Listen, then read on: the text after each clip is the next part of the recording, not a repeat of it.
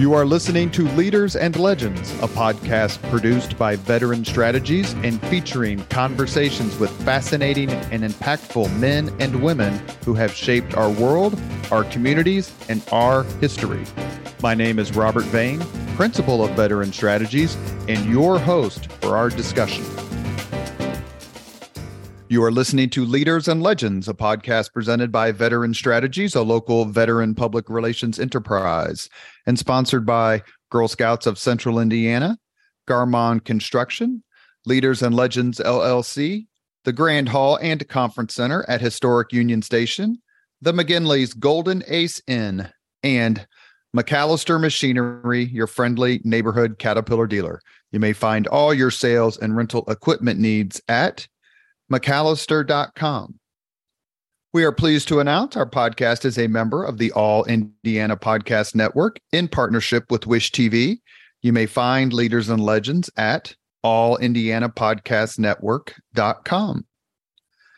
Thinking of starting a podcast or need to host a public meeting? Let Leaders and Legends LLC be your partner as you look for new ways to communicate your message. Please contact Chris Spangle and me at leadersandlegends.net. Howey Politics and State Affairs Pro offer insider election coverage, polling, and analysis in Indiana. Our nonpartisan news and legislative tools create a winning combination pro subscribers can't live without. For all the resources you need this election season and beyond, visit pro.stateaffairs.com slash IN. That's pro.stateaffairs.com Thank you for joining us on the Leaders and Legends podcast. Our guest today is Ambassador Ken Adelman. He was Arms Control Director for President Ronald Reagan and the author of several books, six of them actually, including the critically acclaimed Reagan at Reykjavik 48 Hours That Ended the Cold War. And if you want to know about how the 1980s closed from a diplomatic foreign policy and and quite frankly, are we going to blow each other up perspective, this is the book to read.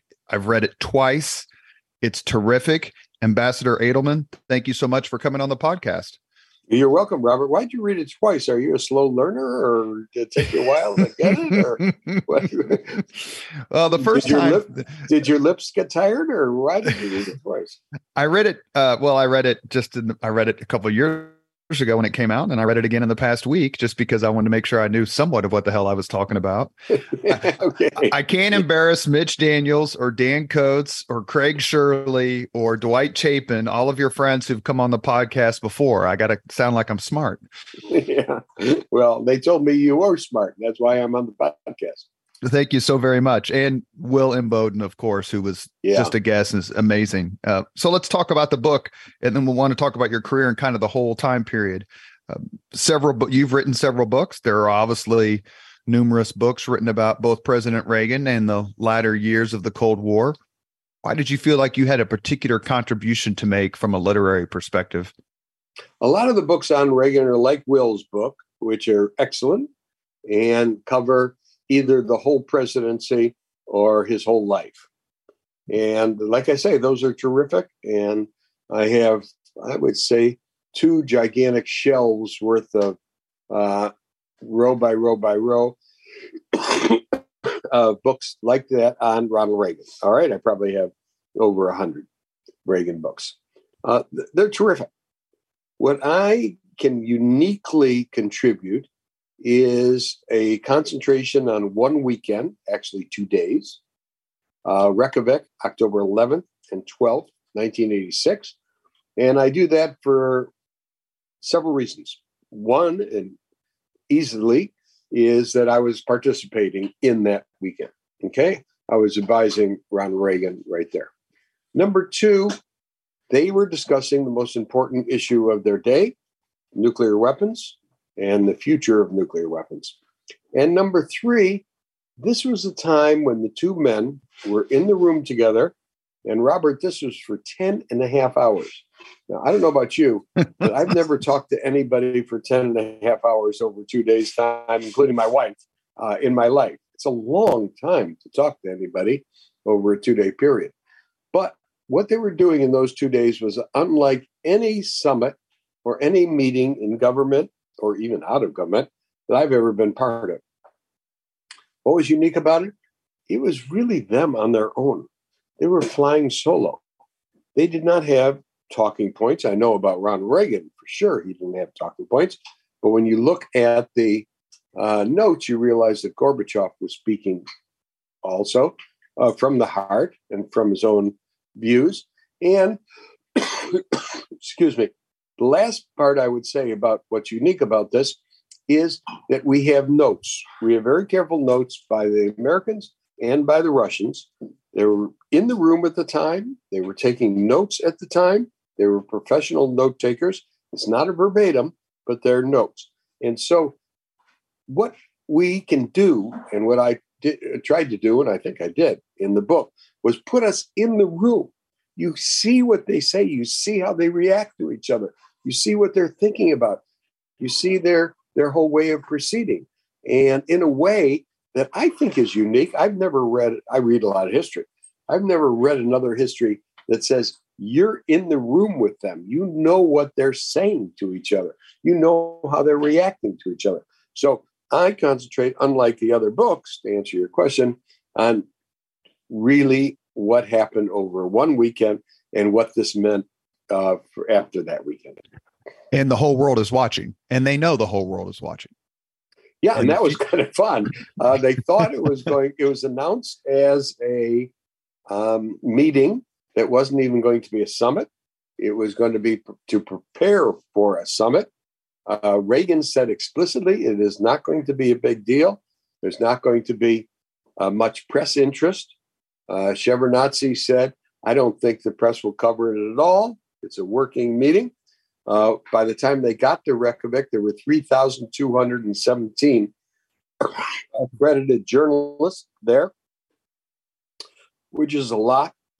excuse me, the country was absolutely not equipped to handle an event like this. It was a city of 250,000 people in a country of uh, 400,000, and uh, they just didn't have the uh, um, uh, outside international.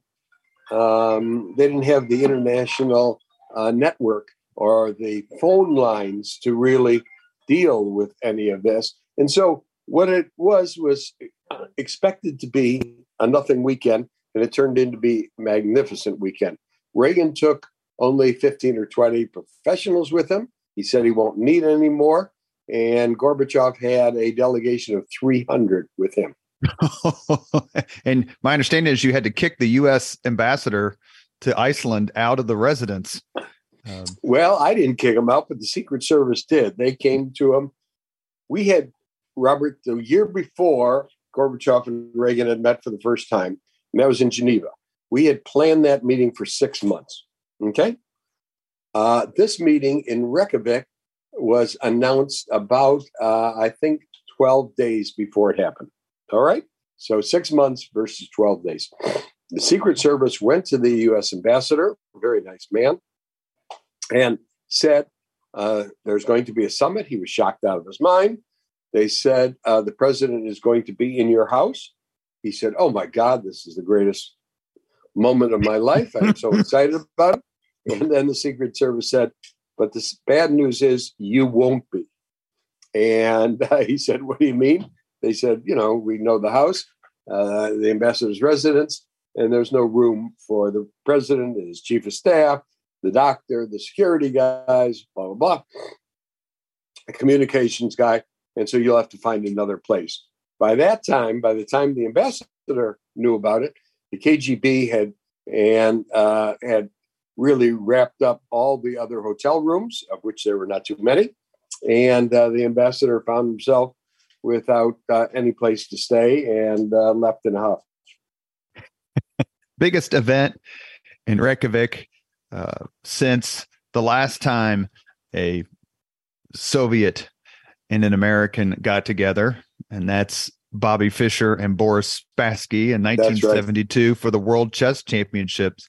Uh, was there some was there a feeling about how much different the Cold War was in in 86 as opposed to 72 and here you are in well, the same place. in 72 place? they weren't talking about nuclear weapons, okay?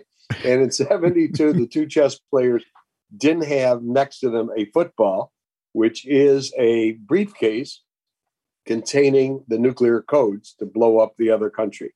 That did not happen in the chess uh, tournament in 72. It's probably a good thing Bobby Fischer didn't have the nuclear yes, codes I would in 72. but Bobby Fischer got so excited about uh, Reykjavik and that tournament that he actually became an Icelandic citizen and moved to Reykjavik after uh, winning the tournament in 72. It's buried there now. Oh, is he really? I didn't Yeah, he's buried there. Mm-hmm. Uh, let's put the the Cold War, and I know this is kind of an expansive question, but I know you can knock it down a little bit. Put this period of Cold War history into context. Is it fair to say that after the era of detente inaugurated by President Nixon and and Henry Kissinger in the early to mid 70s, that the early to mid 80s could be described as a bit chillier? It was chillier because Ronald Reagan was a chillier president and he didn't really believe in detente. Uh, his uh, campaign in 1980, when he was running for president, uh, he had the view that, that detente was at either a uh, capitulation or a uh, way to avoid any kind of distinction between our system and their system. And he felt that we were we were legitimate because the people chose the government and uh, the Soviet government was illegitimate because it was a top down organization where the state told the people what to do. And in our country, we told the government what to do. And so Ronald Reagan had a very different approach from, from Nixon, Kissinger, Carter, Ford, and all, virtually all of his predecessors who thought there are two superpowers. We have to get along. You have to understand the other. You know, you have to work things out. Reagan's view was, you know, okay, I understand all that, but we're legitimate. They're not legitimate. And uh, I'm going to be talking about how they're not legitimate. Would it be also fair to say that in this time period, to use kind of a colloquial term or a metaphor, the East was on the march in terms of geopolitical activity, and the West would say, if not necessarily in retreat, but maybe a little bit uh, catatonic? Well, certainly from 75 to 80, uh, you had country after country after country falling to communism. Okay. In 75 was South Vietnam, was Laos, was Cambodia, was Angola, was uh, Mozambique, um, and um, I think Nicaragua. There were a number of countries that went from capitalism or uh, basically friendly to the United States to communist and friendly to the Soviet Union. There were virtually no countries that went from communist to friendly to the United States and more capitalist. So, yes, there was a time in the mid to uh, late 70s when communism was on the march and democracy was in retreat. You're listening to the Leaders and Legends podcast. Our guest today is Ambassador Ken Adelman, author of, among other books, Reagan at Reykjavik, 48 Hours That Ended the Cold War. Ambassador Adelman received his PhD from Georgetown University, which I attended for summer. Remember the uh, Intercollegiate, Intercollegiate Studies Institute program. Uh, that was a big deal. Um, I got to go to Georgetown for a summer in 1993. It's a unbelievable place. Of course, spent most of my time on the Exorcist stairs, just going, "Wow." Ken Adelman and and his wife actually are experts on William Shakespeare and have a leadership series based on him, on his teachings. My uh, master's subject uh, is mentioned in uh, Shakespeare's Henry V, Sir Thomas Erpingham. He was the commander of the archers at Agincourt. How does William Shakespeare before we get back to Reykjavik, how does William Shakespeare make people better leaders? Well, our, our, if you're doing a marketing ploy for our company called Movers and Shakespeares, go right ahead, Robert. I love the name. That's why I couldn't resist. don't be shy about it. We teach leadership. We show scenes from the movie of Henry V. You'll be happy to hear, Robert, uh, for the Kenneth Branagh and Emma Thompson version of the movie, and on how to overcome obstacles, how to set uh, ethical standards and hold people accountable, how to do persuasion, uh, how to run a meeting. And then we show the scenes, and then we turn to the audience, uh, the participants, and say, What did you see in there? What lessons can we learn?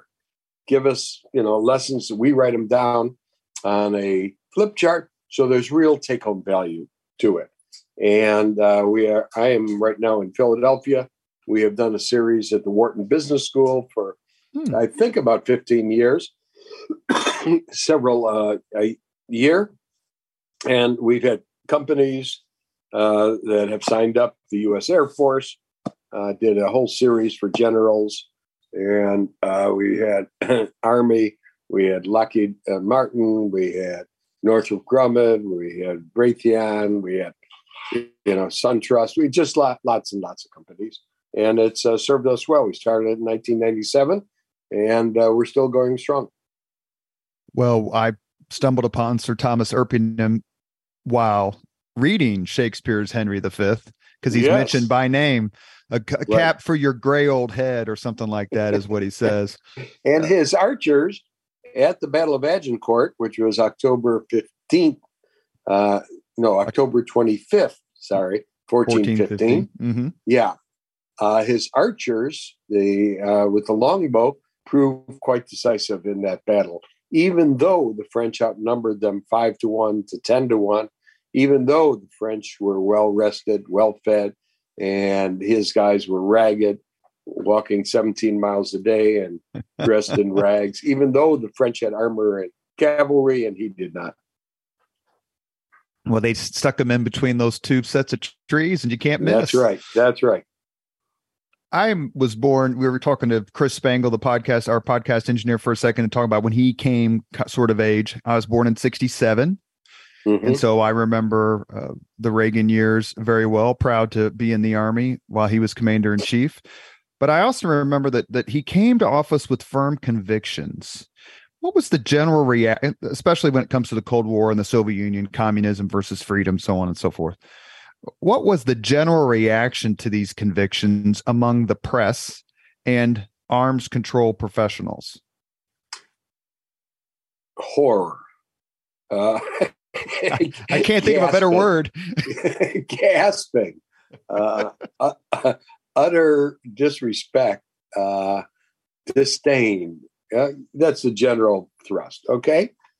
Ronald Reagan's first press conference in the White House. He's asked about detente. And he says, I think detente has been a one way street. I think they've taken us to the cleaners. Uh, I think that the communists will lie, cheat, and steal to advance their views. Everybody said, oh my God, President of the United States doesn't say things like that, doesn't give views like that. That is name calling. That is horrible. That is unpresidential, blah, blah, blah. And two years later, he's with a bunch of uh, people in uh, evangelicals, actually in Florida, giving a speech. He calls the Soviet Union an evil empire uh, and the focus of evil in the modern world. I happened to be testifying uh, a few days after that with Chairman Les Aspin yeah. of the House Armed Services Committee, a wonderful guy, and I, I, was very close and I liked Les a lot. Uh, first question is Wasn't that terrible what President Reagan called Soviet Union a evil empire that's going to make your arms control all the more difficult and going on and on and on how terrible it was. And I said, Well, Mr. Chairman, let me ask you, do you think it was a benevolent country? Do you think it's a benevolent commonwealth? Would that be a better phrase than evil empire? And he's, Well, I wouldn't say that. Okay. Well, here's a president telling you what he thinks. And we have to now say, was he right or was he wrong? Was evil, could you say it was evil or benevolent or neutral? Well, it, it is evil. Okay. Is it an empire? Is it a commonwealth? Is it a republic? What, you know, what category? All right. It's kind of an empire. All right. So he's put the two together. Uh, what, what, what are you complaining about? Well, he should have thought it and not said it. Well, he wanted to say it.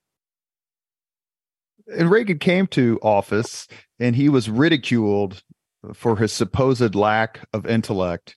And those of us or people who weren't around then and who haven't really studied the time period that well can't can't picture the million people marching in Berlin or Paris or London or wherever who who thought Ronald Reagan was going to start World War III and you had Democrats like like Clark Clifford calling him an amiable dunce.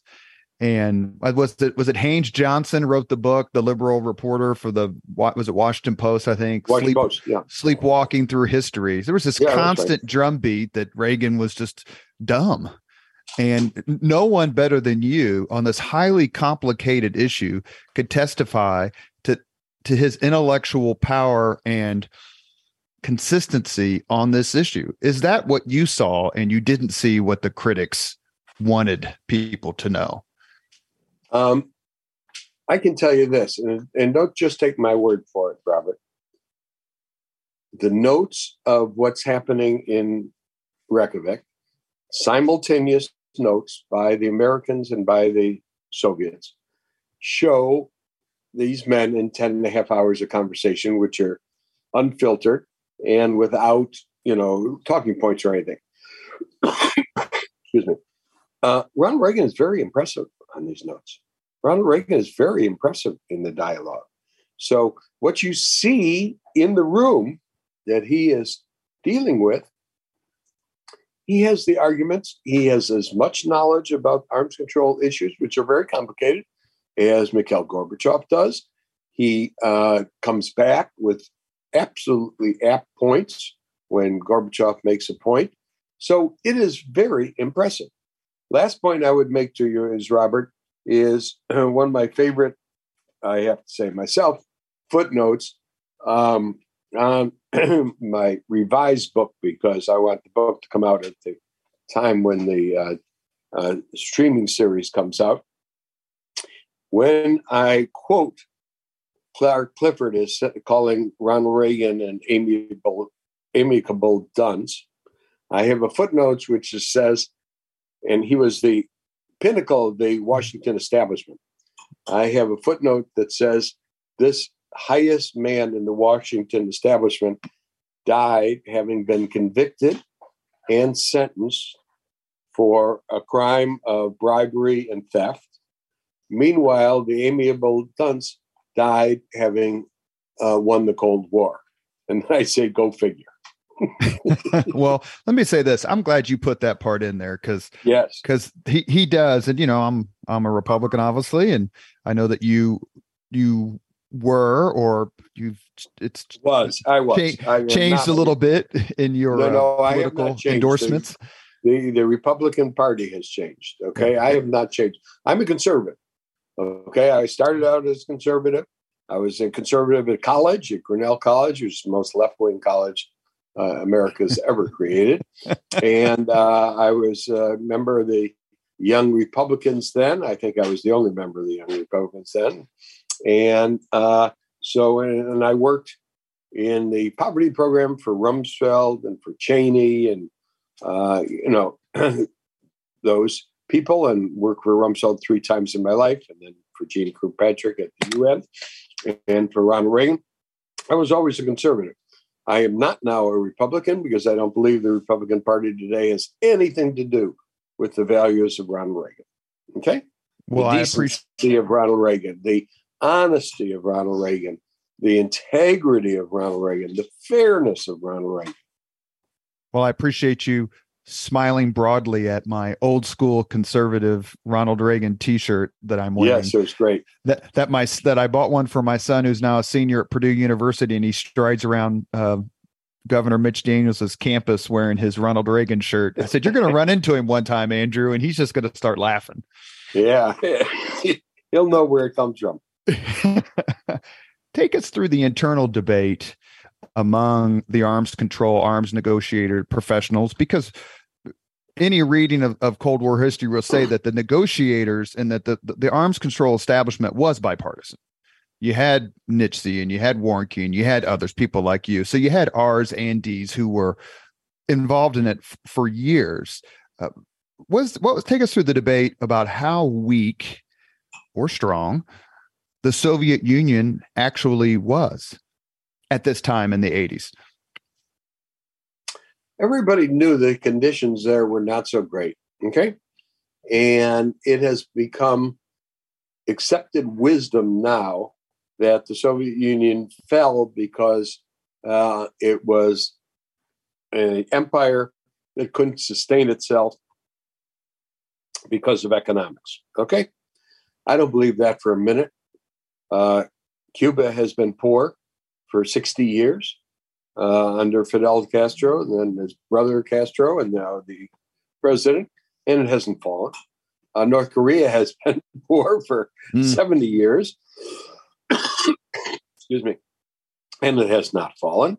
Uh, there's, you know, uh, Gibbons wrote in the rise and fall, or the fall and dec- decline and fall of the, the Roman Empire. Mm-hmm. He had a great sentence. This intolerable situation lasted hours. and so, you know, you can have these em- empires and these countries that are poor and uh, don't collapse like the Soviet Union collapsed. So while the Soviet Union was, you know, in poor shape compared not only to the West, but compared to its uh, countries in its empire. It has the only metropole of a great empire, which is poorer than the countries it's dominated. The countries of Poland, Hungary, Bulgaria, Czechoslovakia were always better off than the Soviet Union were. Okay, so while while it was while it was not in great shape, it was not about to be destroyed or crumbled by itself. How did the president surround himself with a cadre of like minded people while avoiding being staffed by yes men and yes women? Uh, Ronald Reagan was kind of odd in this way. He didn't care that much about party identification. Okay.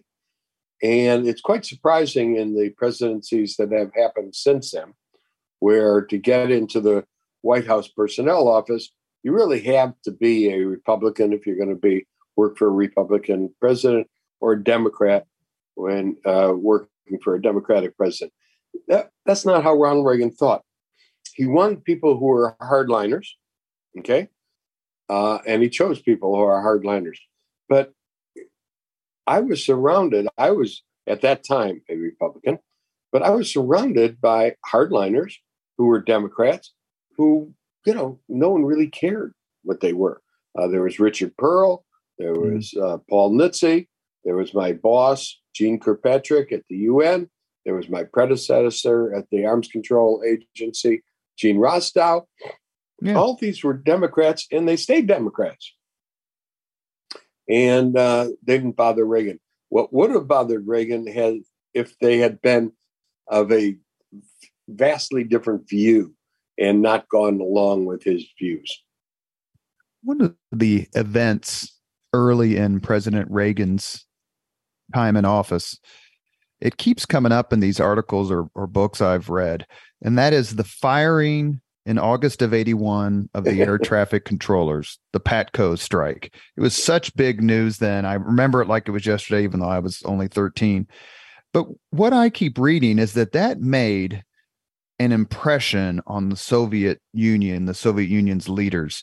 Is that a true statement or is that overstated? And, and do you think that it did? I know that it did. And it was astonishing. What happened was the air control uh, air controllers uh, went on strike, even though their contract said that they were not allowed to strike. And uh, they were controlling the air traffic just like they do today. You go, anytime you take a flight, just look in those towers, you'll see a lot of people there. Those are the air controllers. Okay. they had everybody over a barrel because if they go on strike, all flights in the United States are off. Okay, that's what people thought. Uh, Reagan's view is that well, some will strike and some won't.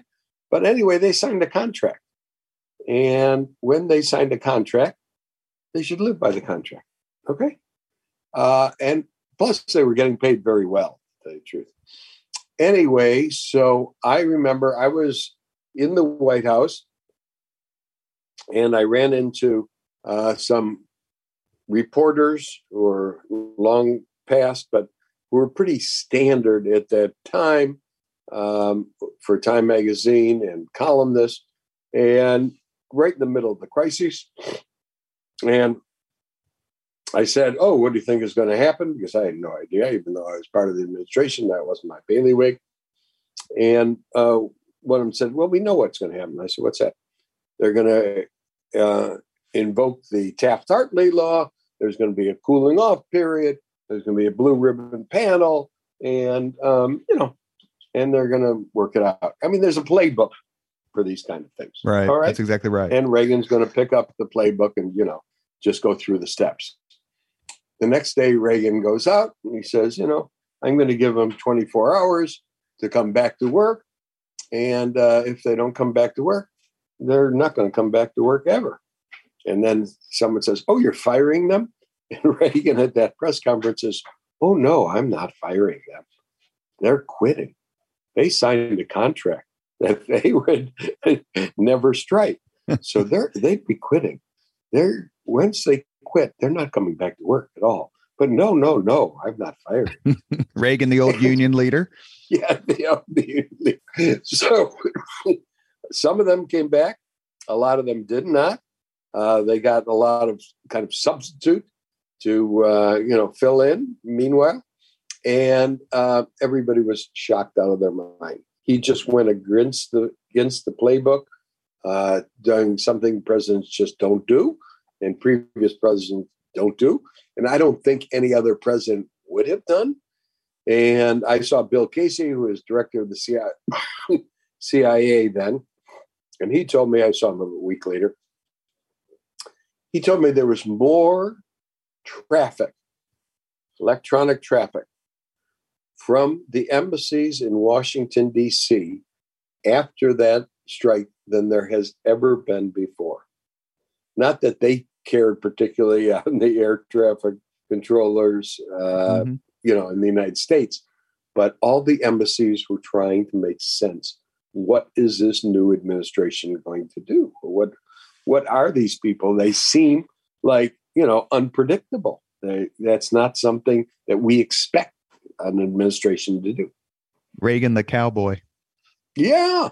And he just took took him on. And we have a very good friend, Ted Olson, who was uh, oh yeah, the, his, poor wife died in 9 11, yeah, the right. former Solicitor General. Yeah. Yeah, he's a great, great guy. He was working in the Justice Department in the legal counsel office, which is the kind of lawyers for the Justice Department on what interpretation. And he got called that morning to come to the Attorney General, French Smith's office, because, uh, you know, all this was bubbling up. And there was a yellow pad that someone had written a response on what the president ruled on this issue, you know, and basically the even though he said they were all quitting the firing of the air controllers. And so, uh, and the attorney general said to Ted, uh, sit down right now with this and read it over and, you know, let's get it just right. And so Ted Olson was changing some of the wording and making it, you know, more legal and, and everything. And, um, and finally, uh, after about five minutes, he looked up, he says, who wrote this, you know, on this paper? Who who wrote all this that I'm cleaning up on doing that? And the attorney general said, Oh, the president did. This came faxed over from the White House. Hmm. And Ted looked up and says, It's fine. It's really fine. Just call him up and say, Go with it. Okay. I'm I'm putting in hitherto fours and weather for errors and all this legal stuff, but it's fine we were talking on the Leaders and Legends podcast. He's been very gracious with his time. Ambassador Ken Adelman. He wrote the book Reagan at Reykjavik 48 Hours That Ended the War. Before we get to the summit, it's always interesting when I when I get a chance to talk to people who've had these amazing careers, but then there's something in their career that I'm not going to say doesn't fit, but that I would never ever have guessed. And that is the fact that you were the translator for Muhammad Ali at the Thrilla, or excuse me, at the Rumble in the Jungle in Africa against George Foreman. A, how did you get the gig? And B, what were you translating? And just, I guess, C, what's that like? You've been involved in so many fun things. I can only imagine how fun that was. That was really fun. and it happened like every good thing in my life ever happened by chance, certainly not by merit, totally by chance. Uh, I came over to Zaire, uh, now called the Republic of the Congo, uh, because I was a dependent husband. My wife was in the Foreign Service in USAID, and uh, I was one of the first dependent husbands in the Foreign Service. The ambassador's wife didn't know what to do with me, so she invited me to the Bridge Club on Friday, the Flower Arranging Club on Saturday, and the Stitch and Chat Club on Sunday. Okay. And so uh, I was there and uh, went and um, heard that the Ali Foreman fight was going to be there. Uh, by chance, someone had at the embassy had told Don King that uh, I could help out. Um, I don't know who told them and what they thought I could help out with, but I ended up doing some stuff with Don King, and uh, you know he thought it was valuable. And then when Ali came to town, they needed somebody just to um, I don't know show him around and and kind of translate for him. But I was actually, as it turned out, a very very accurate translator because I couldn't exactly understand what Ali was saying to me, and excuse me, the Zairians uh, certainly couldn't understand a thing I was saying to them. So uh, it was he was speaking to me in a English that uh, was hard to decipher, uh, and I was speaking in a French that was imbo- impossible to decipher. so I was actually pretty pretty accurate on that, but I had a lot of fun, and it lasted longer than it should have because George Foreman had his eye cut uh, during practice then. So the fight was supposed to be on September 25th, and I have a poster at home that has the fight for September 25th, and it actually went on uh, September 30th. Okay, no, October 10th or something like that. About two weeks later, so Ali was there. He was training, uh, he was working, and um, you know there wasn't that much to do. Uh, my wife and I brought movies to his compound for night. And I remember those are the days when they had those movie projectors that you have to put the movie on the film on mm-hmm. those spigots and then to thread it in there and you know with 14 tur- turns to get the movie projector in there and i remember uh, ali and i trying to figure out how those turns go and how you get the film in there and have you know so we could watch this film. And uh, we got it we watched these films and you know whatever would come in in the diplomatic pouch. And so uh, he was you know he worked out twice a day but otherwise he was kind of without much to do. Were you surprised he won? Uh, everybody was shocked he won. He won in the eighth round. He uh, had it uh, rope a dope where Foreman, who was known as knocking out anything that uh, he mm. could get in the ring with, uh, kept starting with the sixth round, kept punching and punching Ali, and Ali just took it. And by the time of the middle of the eighth round, Foreman was just exhausted. And Ali came up with that, you know, that rope a dope strategy.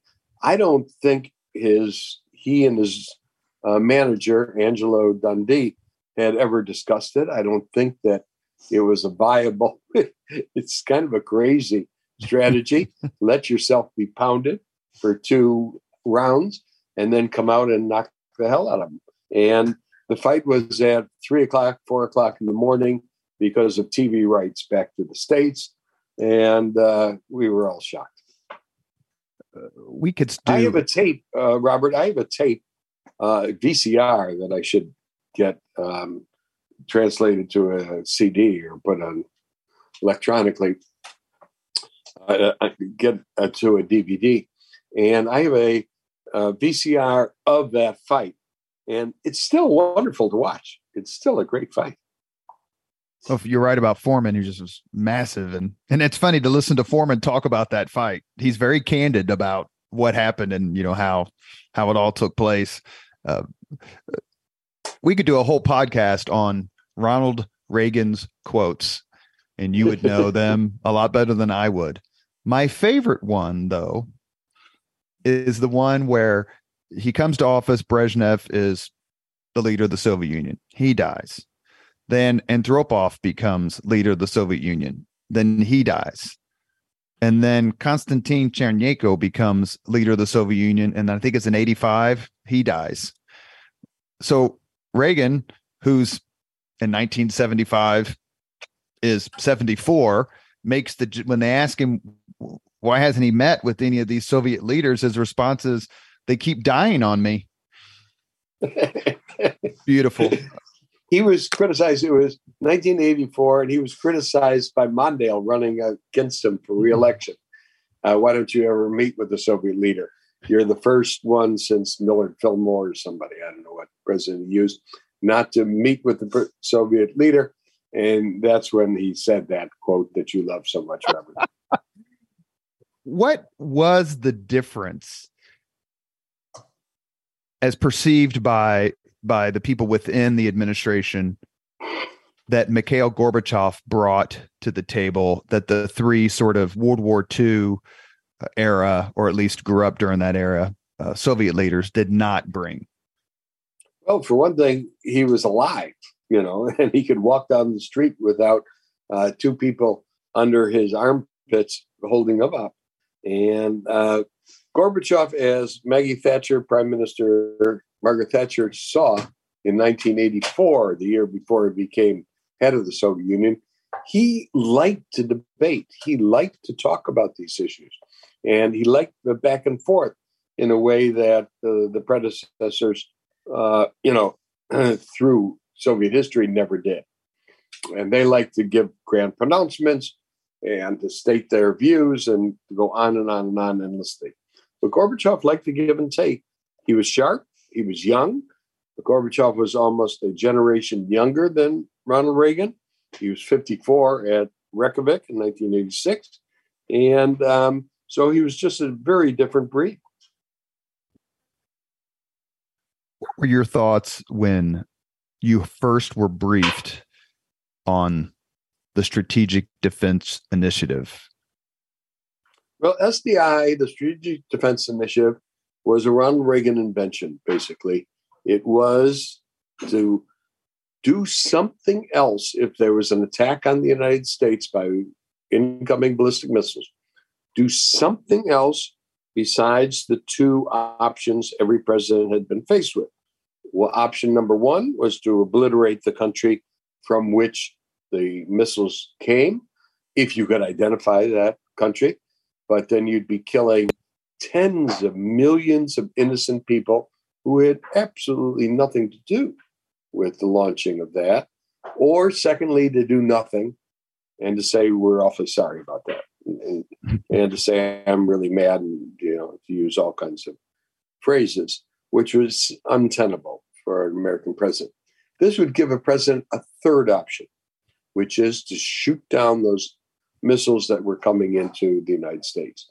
And Reagan proposed it on March 30th, 1983. It shocked the world because it was very different from the mutually assured destruction doctrine that uh, had been adhered to before that time. And uh, people were very upset uh, Gorbachev at Reykjavik, especially for those two days, just went crazy about how irresponsible SDI was.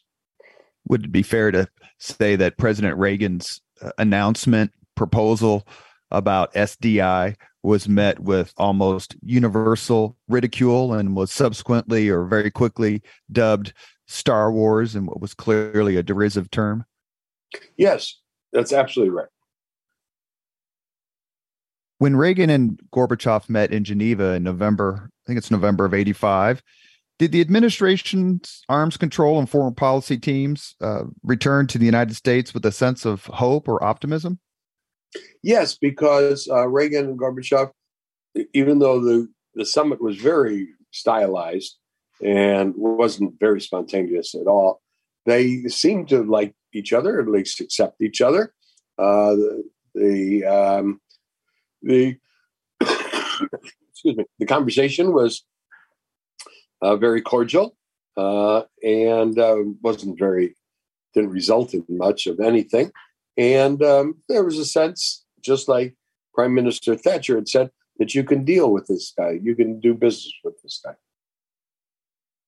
You've participated in some incredibly tense and important discussions. Is, is what you witnessed and participated in at Reykjavik, would you consider that the pinnacle of superpower Cold War negotiations?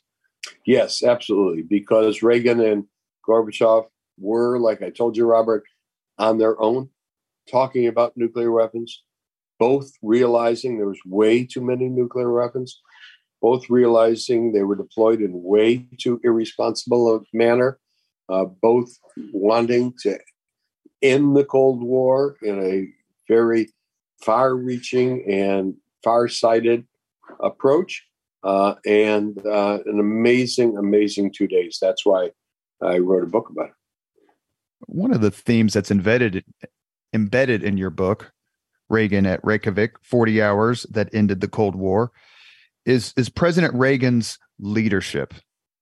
He could have taken a deal or acquiesced or whatever however you want to phrase it in a way that would have brought him near universal acclaim. Here's the man who came to power in 81 and he's going to start World War III. Instead, he's walking out of flying back from Iceland ready to address Congress and he's announced a deal that's about reduction, not limitation, which was a key difference between START and SALT. But he didn't do it. Why do you think that he rejected Gorbachev's proviso that SDI research must be confined to a laboratory for a certain period of years, even though he knew as a as a wily politician what sort of acclaim he would have received had he accepted Gorbachev's deal and announced it to the world. Well, one of the interesting things about the weekend at Reykjavik, Robert, was that Gorbachev wanted to kill SDI. Okay. And he offered Reagan all kinds of great incentives in reducing nuclear weapons uh, in order to incentivize Reagan to kill SDI. Uh, one of the amazing parts of that Reagan, Reykjavik weekend was that, that Reagan never even asked us what our opinion of such a deal was, even though we were his advisors. Uh, he didn't because he knew what his opinion was. And that's the one that really counted. His opinion was he wasn't going to give up SDI, the Strategic Defense Initiative. He wanted protection of the country on a against incoming ballistic missiles, and he wanted a research program to see if that wasn't possible. Okay, and he was not uh, going to kill that research program and knock it out in the bud kill it in the crib uh, because uh, you know to satisfy Gorbachev, and so he just wouldn't entertain that. Why not? Because he thought there was a better way to protect the United States than blowing up the other country, or than uh, just accepting destruction of American cities without retaliation. We have a few more minutes left with Ambassador Ken Adelman. We're discussing his career, his time in the Reagan administration, and his book, Reagan at Reykjavik 48 Hours That Ended the Cold War. Excuse me. Two quick questions. One, would you say true or false, perhaps? Nobody in the world had more faith in SDI than Mikhail Gorbachev. True. And what did you think of of President Reagan's willingness to share the te- SDI technology? Because I read a quote, I think, where Mikhail Gorbachev looked at Reagan and says, "You won't even share your your milk milking, your cow milking technology. How in the world do you think we're going to supposed to believe you that you're going to share this?" And and do you think Reagan was sincere? Reagan was sincere. I think Gorbachev was right. That the United States would never share because SDI was not an it. It was a whole galaxy of high tech uh, sensors, trackers, missiles, satellites, uh, you know, uh, and so there was no way we were going to share it. Mikhail Gorbachev was right. Uh, Ronald Reagan was awfully naive in that. But the the the faith and the belief that the Soviets had that the United States technological complex could create something eventually was strong. They thought it, even if it wasn't working now, were they convinced that eventually the United States will figure this out and then we're in trouble? Absolutely. And what Reagan was proposing was a research program.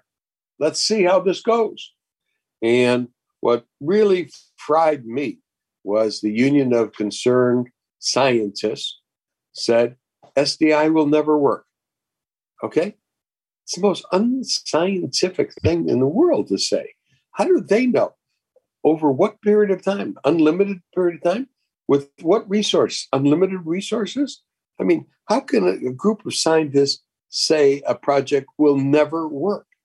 It, it, it, defies me. I mean, we have right now in our pockets, we have a little device, okay, that has more co- computation power than the Apollo program ever did, uh, and putting the man on the moon. And we carry it in our pocket. And from that, we have music and we have directions and we have uh, all our phone books and we have, you know, this amazing capability of doing almost anything in this little, you know, uh, which is smaller than a deck of cards. Is that okay. the fussy? Is that the fussy little group that would always change the doomsday clock every time President yes, Reagan held a right. news conference? That's right. Yeah, that's right. Uh, you know, given your career and what you studied and all the things that you've been involved in, when you were at Reykjavik or any anything else, the UN or whatever, at a certain part, did you say, "Damn, Ken, you've come a long way"? It's pretty no, freaking I, it's pretty freaking cool to be sitting here in a room waiting for the president of the United States to walk out and say, "Here's what the leader of the Soviet Union and I just discussed." No, I did not say that. I said, "Damn, Ken, I'm pretty lucky to be here."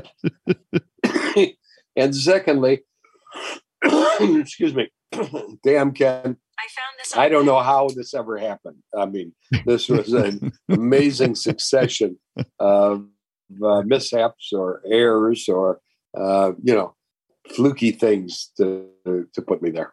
There's a famous picture at the end of the Reykjavik summit where President Reagan is looking at Gorbachev with sort of a, you know, well, I'm upset that it didn't we didn't get accomplished what we wanted to get accomplished. And I'm sure you've seen the picture. Reagan President Reagan's in his kind of cream colored raincoat overcoat. He's kind of looking at him shrugging like well you know we tried hard but we couldn't get it done. And that led not only the picture but also the outcome of the summit led a lot of people at the time to deem it a failure. How would you respond if I said Ambassador Adelman, the Reykjavik summit was just a failure. Your rebuttal would be? Well, uh, Peter Jennings asked me that on ABC News the afternoon when uh, the summit broke up, which was October 12th, 1986. And I said, uh, I don't think so. We had an agreement with the Soviet Union to really reduce nuclear weapons eh, down to equal levels uh, at a 50% cut, which is enormous to eliminate, uh, practically to eliminate the intermediate missiles aimed at all the capitals of Western Europe. And uh, yes, we couldn't bring that to fruition because of SDI, But we'll be back at the table and we'll pick up where we left off on those kind of reductions. So I don't think it's a failure at all. I said that on uh, national TV, and that's Sunday afternoon. Uh, they thought I was crazy. And uh, within two months, we were back at the table negotiating on the basis of what we had agreed at Reykjavik. Less than a year after the Reykjavik summit, Ronald Reagan stood at the Brandenburg Gate and he gave a speech, maybe his best speech ever, certainly in the top three or four. Mr. Gorbachev, tear down this wall. Any reading of this period in history details the significant, and you do as well in your book, the significant debate within the Reagan administration as to whether he should give this speech with these words, putting Gorbachev, quote, on notice or in the spotlight. What did you think of the speech and that line in particular? And did that speech make a difference when the Soviet Union collapsed and the Eastern Bloc sort of collapsed just a few years later? That's one of the favorite parts of uh, my book, Reagan and Reykjavik, Robert, is the controversy over him saying, Mr. Gorbachev, tear down this wall. Because in the White House at that time, I think that Ronald Reagan was just about the only one to uh, support saying that. I think everybody else was against it. Uh, even the deputy chief of staff of the White House, on the way to give the speech on June 12, 1987, said, uh, Mr. President, as you know, a lot of people, meaning everybody, but him, uh, objected to using that. Why don't we just give the speech without that paragraph in there? Reagan at that time was in the limo going over to the speech, was kind of looking out the window, kind of daydreaming in Berlin. He turned to Ken Duberstein, who is the deputy chief of staff of the White House. He said, Well, Ken, I think it's the right thing to say. And then he went back to daydreaming. And he got up gave that speech, and it was electric. And it's probably the uh, seven most well known phrases of um, the whole Reagan administration uh, these 40 years later. The end of the 1980s. This is my last question before we get to the five questions I ask all of our guests. Uh, Time magazine named Mikhail Gorbachev the man of the decade. I asked um, Craig Shirley this question, and he about came out of his chair. So that's what you're up against. Do you agree with Mikhail Gorbachev being selected as the man of the decade by Time Magazine for the 1980s? And if not him, who? I very much object to Mikhail, Mikhail Gorbachev getting the Nobel Prize by himself. Exactly. Okay? Uh, if anybody deserved it by himself, uh, it was Ronald Reagan. If they had to share it, fine, I, I could uh, deal with them sharing it, but uh, not Gorbachev by himself. Gorbachev is a very interesting, Robert, leader in that he is celebrated to this day. In my mind, partly totally justifiably, but he is celebrating for things being done which he didn't want to be done. He opposed doing when he took the oath of office in 1985, March of 1985, he didn't want the collapse of the Soviet Union. He didn't want the empire of Eastern Europe to go from the Soviet uh, stranglehold. He didn't want the discrediting of the communist doctrine. Uh, he didn't want any of those things. The only person who really wanted all those things was Ron Reagan. All right. So, can you celebrate somebody for accomplishing quote unquote, things that they not only didn't want, but opposed. And that's what the situation of Gorbachev today. And no American president could ever be awarded the Nobel Peace Prize if he had presided over a nuclear meltdown like what happened in Chernobyl and then hide right, it from the world. Right, you are. We reached the point in the Leaders and Legends podcast where we ask the same five questions of all of our guests. Ambassador Adelman, are you ready? Mm-hmm. What was your? I don't first... know what the questions are. So. I, I promise this is not, not, this is not the church committee. I promise. Okay. What was your first job? My first job was selling waitress uniforms, going door to door in downtown Chicago after school to get enough money for college. That's as unique as it. Number two, what was your first concert? Concert? Yes, sir. Uh, uh, that I attended was probably one because our daughter is a violinist and probably at uh, Interlochen uh, Academy of the Arts in uh, Michigan, uh, some concert that she was performing at. Number three, if you could suggest any book for someone to read, which book would you recommend? I can't be one I wrote. well, we're Republicans, sure, or we're we're conservatives, sure. I think people would enjoy Reagan at Reykjavik, but uh, it sounds awfully egotistical to say that. Let me ask another question, kind of affiliated to that. What's your favorite book, not, not written by you, on Reagan or the Reagan presidency?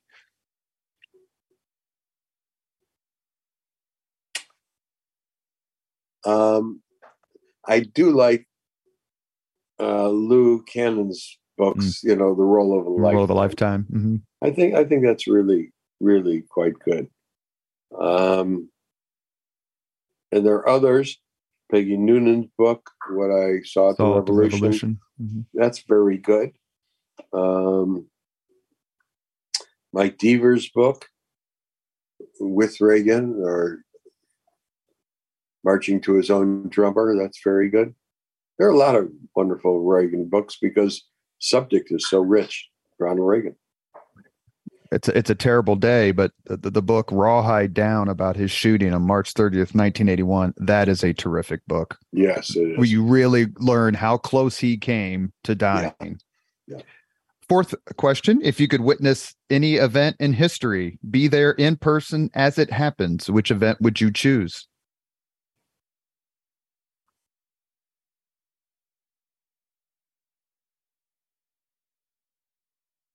I would say I would have loved to be at D Day probably, um, just because the stakes were so high, the organization was so massive, and uh, the bravery was so clear.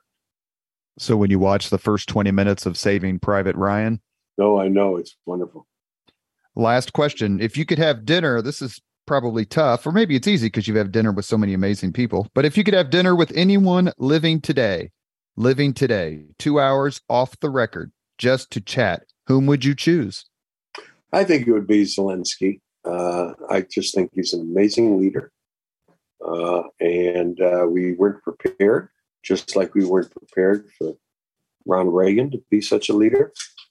Uh, we certainly weren't prepared for somebody who is a professional comic comedian and television star to have such fortitude and such clarity and such ability to communicate, such inspiration. I think we should all be extremely grateful to Zelensky for making it clear the difference between freedom and oppression for countries that believe in their national uh, destiny and countries that want to take over other countries and oppress those other countries. So, um, you know, it would be at 22 hours. I'd feel very, very guilty taking the two hours for that dinner with Zelensky. He's a busy guy and he has more important things to do than have dinner with me. You have been listening to Leaders and Legends, a podcast presented by Veteran Strategies, a local veteran public relations enterprise, and sponsored by Girl Scouts of Central Indiana, Garmong Construction, Leaders and Legends LLC, the Grand Hall and Conference Center at Historic Union Station, the McGinley's Golden Ace Inn, and McAllister Machinery, your friendly neighborhood Caterpillar dealer. Our guest has been Ambassador Ken Adelman author of several books, including the absolutely brilliant. And if you love history, read this book Reagan at Reykjavik 48 Hours That Ended the Cold War. Ambassador Adelman, it's been a, a truly an honor. Uh, I enjoyed the discussion very much and I'm very grateful for your time. Robert, it's been a treat for me. So thank you for doing it. Thank you very much for listening to Leaders and Legends, brought to you by Veteran Strategies Incorporated. You want to contact us about this program or our menu of public relations services, please send us an email at robert at veteranstrategies.com. That's robert at veteranstrategies.com.